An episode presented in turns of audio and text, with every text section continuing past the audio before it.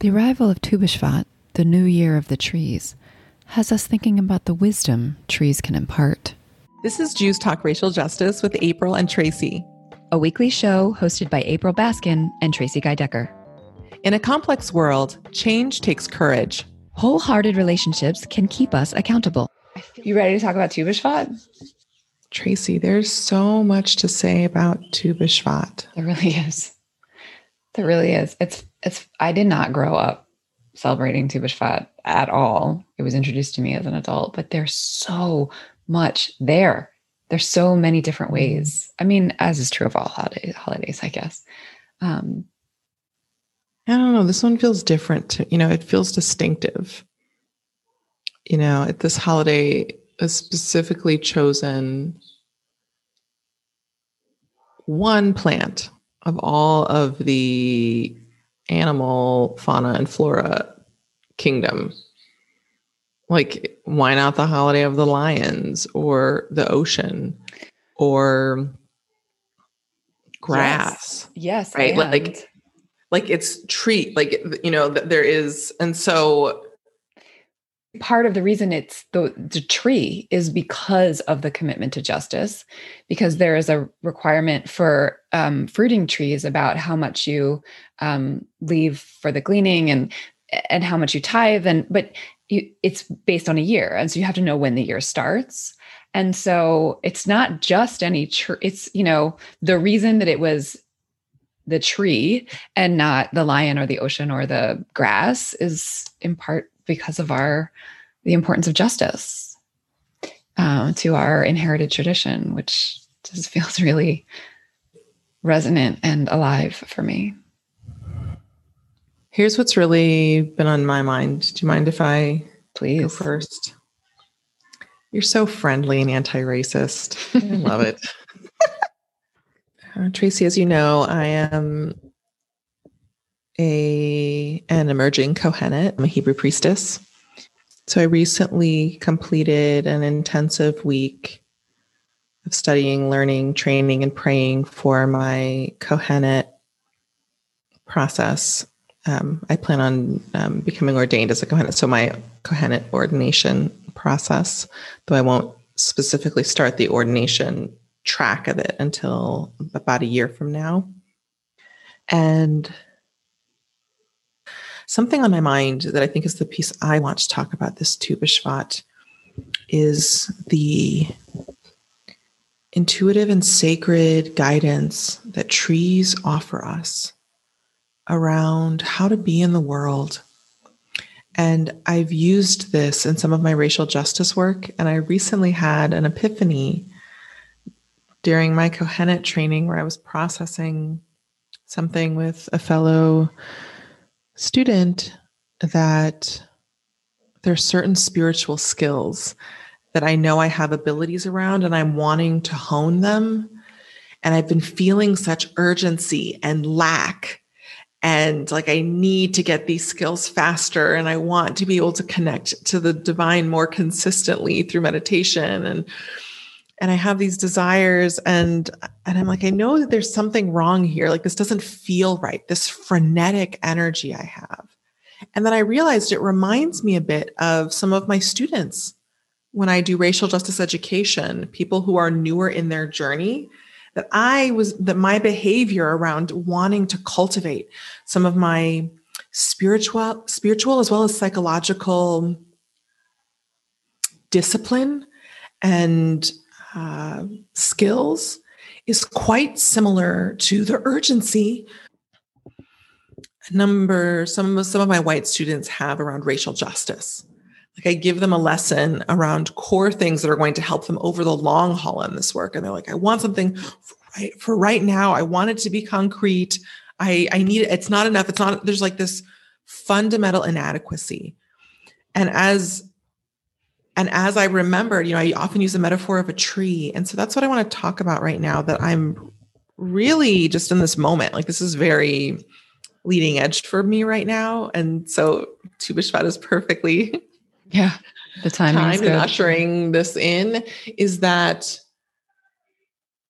rootedness in the context of capitalism and racism and patriarchy is so undervalued, because to be rooted is to be powerful, and systems of oppression don't work well when people are powerful. And yet, that is how we cultivate spiritual, emotional, mental, and even racial justice power, is by steady, slow, irreversible, consistent progress. And I'm going to be bringing this to my personal meditation practice. I also teach this in the context of my racial justice education, although it has more oomph right now because I'm feeling it more. That first and foremost, when we are taking any number of, not necessarily all things, but many things, whether it's anti-racism or racial justice, or for me, really deepening my spiritual practice and really wanting to get much more close and intimate with Shekhinah, with Goddess, with God, with my soul, with my own soul, be in deeper relationship and anchoring in that, as opposed to the external world, anchoring in my own internal compass of divinity. So, so um, if I can reflect this back to you, what I'm hearing is that you have been thinking like, oh, I want to be way up there looking down at the forest floor, and you're an acorn, or maybe you're a sapling. I don't know, but like, you'll get there. I'm a tree. Like, okay. Right. But, but, uh, but the idea is that like, I need to start at the root. Right. And, right. And, like, I feel like I've been a bit of a potted plant and I've grown a tree, and now I want to grow, and I need to give down. myself to take, to grow down and out and wide, but underground. It's in, but it's internal. I need to build these branches so that I can receive the nourishment to grow. Right. Often people are like, I want the fruit. I want the fruit. I want to give the fruit away. It's like the fruit can only come right. if you right. have done the internal education and reflection of what does this mean for you? Have right. you metabolized this yet? Right. Are you in relationship? Have you taken time to let your trunk thicken and grow strong so that when the winds come, so that you're bearing fruit and you have the strength to hold it under almost all conditions, right? That you have the strength and wherewithal, that you need to have broad, deep, and wide roots to sustain that. Um, and so, so the, the, your students then who are sort of saying, I, I, this isn't enough. I need more. I need more is really that they're, they're trying to skip some stages in the life cycle of their tree. Right. Just like I have been, I just want to, I just want to be able to just tap in, tune in, turn on like that. That comes and people are like, I just want to take action, racial justice and the super complex issue that's highly loaded and complicated. And I just want to be able to take action and make it easy. Let's breathe. Um, and it's not easy, and it is. It's not easy in general, but it gets easier the more you know yourself. Right. When you know where is the best place that you are equipped to make a difference, when you know how this issue lands for you, when you know how you feel about reparations, when you know why any number of, you know, pick a racial justice subject is important. It's important that that advances for your kids and for your well-being. Because if you're not stable in that, at least in some of that, you're not equipped and you don't know your own narrative. Then when you ask, at times people think that they have an issue, and this could be a whole separate conversation one day with people, like that people are resistant or don't want to include them in the work. And it's like, not at times, because they've asked you questions and asked you to introduce yourself, and you came back with some shallow answer. They don't know who you are because you don't know who you are in the context of this work. You know, and so all of this to say, um, and it's so simple and succinct in my brain, and it, there's like a translation issue coming out of my mouth. It's like, I, it's, trees are meditative and trees take their time. And this world as it exists right now wouldn't be possible without trees. And trees can live for a very long time. And the take, they take the time they need to grow strong and big, and they're in communication with each other, and they often honor each other's boundaries, um, and they're incredibly resilient. And so for me, I'm thinking a lot about rootedness, about hishtar shoot, about belonging, uh, about connection, about being rooted in our world, in, in my own spiritual practice. And I really encourage, and it's really not what people are used to, because capitalism ain't about rootedness. It's right. about money. It's about fast money. It's about producing at the expense of the planet's well-being, at the right. expense of trees, as opposed Quantity to over quality. Yeah. Right. As opposed to quality, really deep, rich quality bears the fruit of immense qu- quantity and bounty. Um, but just what we need.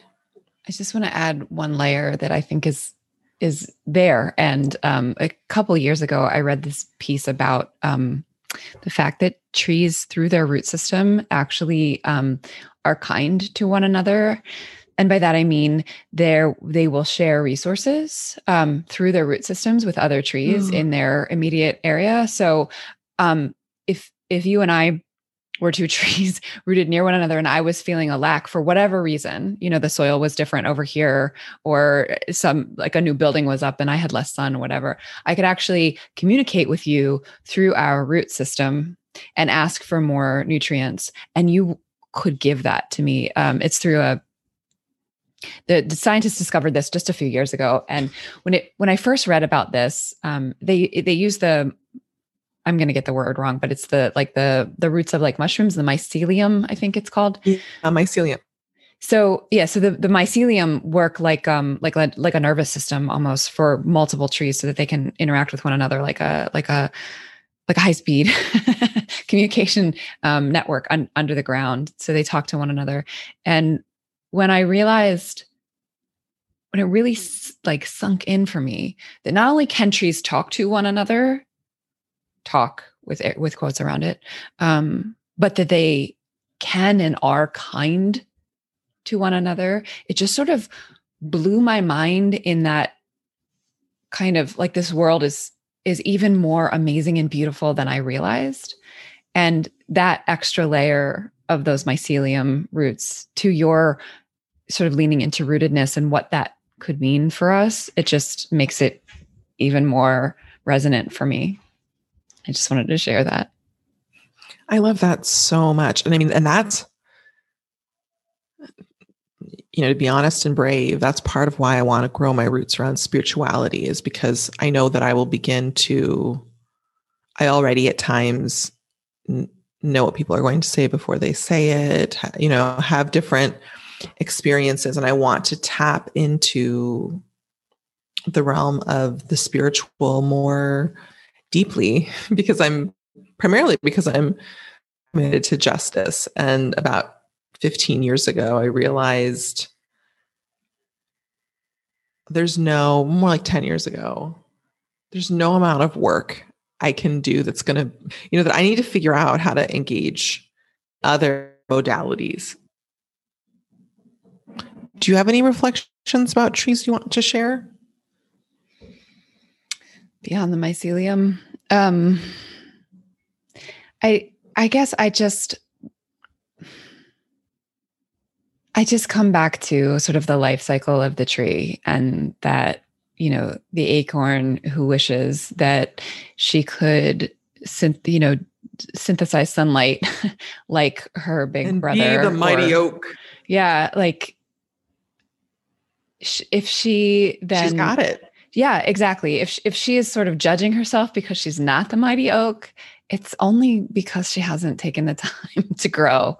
Um, and so, and that feeling, that reality, um, and the wisdom in um, the flexibility of a sapling so that it can withstand, um, because its roots aren't deep enough to withstand the wind. And so it has to be flexible um, so that it can bend but not break. And just some of the wisdom of the This the life cycle of a tree. Um, I want to hold. I love that as I think about my growth, um, and that, you know, it's only through the deep, deep roots that the mighty oak can be as um, inflexible as it is. And even the mighty oak sways in the wind. You know, if it were truly rigid, um, it wouldn't, it wouldn't survive. And so thinking about all of those things and, and the way that we develop and change um, and grow new skill, you know, earn new skills, gain new skills, practice those skills um, in the thinking about the life cycle. I find that a useful kind of metaphor to think about. So I want to wish you, Tracy, and you, the listener, a very happy Tu B'Shvat, and um, take from it the medicine and healing that you need. I think what I'm hearing from both of us, and I'd love for Tracy to add in too, is um, this Tu B'Shvat, I'm really channeling the profound love and strength that trees model for us, um, and what's possible with patience and profound commitment and trust that if we do the right things and take one step at a time, that mighty accomplishments can be achieved. I would also add that in this this time that feels so hard, um, in the future, will just be one ring in that trunk, and that this too shall pass. Um, Yeah. And that, like a tree, you have the capacity, if you aren't already strong enough, to weather this season and to hopefully see many more in which there will be beautiful harvests and many beautiful days to enjoy with your fellow neighbors and friends. Um, I love the mycelium and closeness that we share, Tracy, and um, shout out to all the other potent, powerful connections we each possess, as well as each of our listeners possess in our web and network of interconnectedness, moving in the direction of our dreams. Thanks for tuning in. Our show's theme music was composed by Elliot Hammer.